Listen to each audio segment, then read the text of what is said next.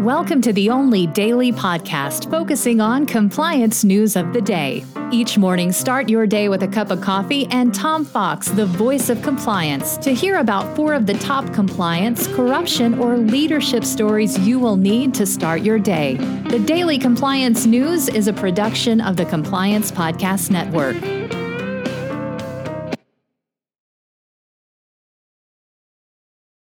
March 6, 2021, the fall of the Alamo edition. While I don't have a story on that, uh, today is the anniversary of the fall of the Alamo, and in Texas, that uh, tragic loss is celebrated as one of the beginnings of Texas independence. Our first story comes from the great state of Texas, and that involves the Texas Power Commission, ERCOT, who overcharged uh, power generators some $16 billion in the recent snowpocalypse. Uh, and now uh, the regulators say they're not going to reverse that charge, even though the independent body that they appointed or they asked to look at the charges flagged at as uh, an overcharge and should be refunded.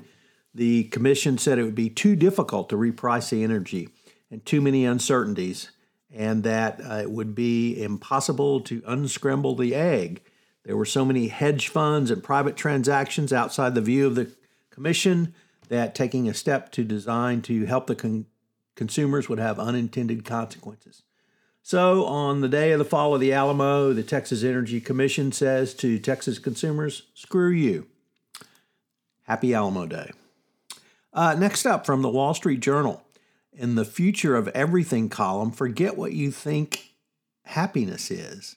Scientists are learning better how to measure and improve ha- happiness as the pandemic forces many to question what brings them joy. In the future, some people believe, uh, or some experts believe, people will embrace a more complex definition of happiness that focuses less on uninterrupted bliss and involves everything from a person's environment to exercises to train the brain in ways to be happy. I wish I'd known that when I was growing up. Uh, anyway, it's a very interesting article, and I would encourage you to read it. Uh, you can also listen to it in a special option available on the Wall Street Journal online site. Uh, next up, uh, I've been following the Greensill um, scandal in in United Kingdom. I haven't written much about it, but it's a fascinating case and uh, lots of hanky panky going on. Uh, Credit Suisse um, cut them off, and uh, they're probably going to lose multiple billions of dollars uh, because it's not clear if they were engaging in a pyramid scheme and a Ponzi or a Ponzi scheme. Also, the interesting fact is SoftBank, uh, the Japanese um, private equity firm, had invested heavily, and in fact was uh, the company's largest investor.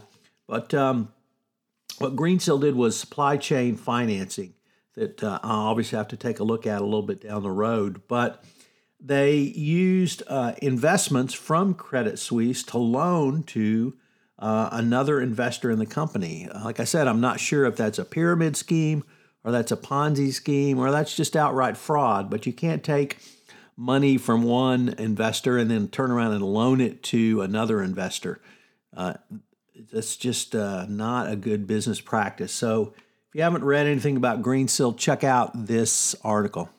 And then finally, uh, yesterday on Everything Compliance, we explored the intersection of antitrust with compliance, and today we have a story that the SEC alleges three AT&T employees um, who uh, that they shared information about smartphone sales in 2016 to analysts, who then lowered their revenue forecast, allowing the telecom company to beat earnings and that this insider information release was illegal. Hope you have a happy Saturday. The Daily Compliance News is a production of the Compliance Podcast Network and a proud member of C Suite Radio. Thanks so much for listening. I hope you'll join me again tomorrow.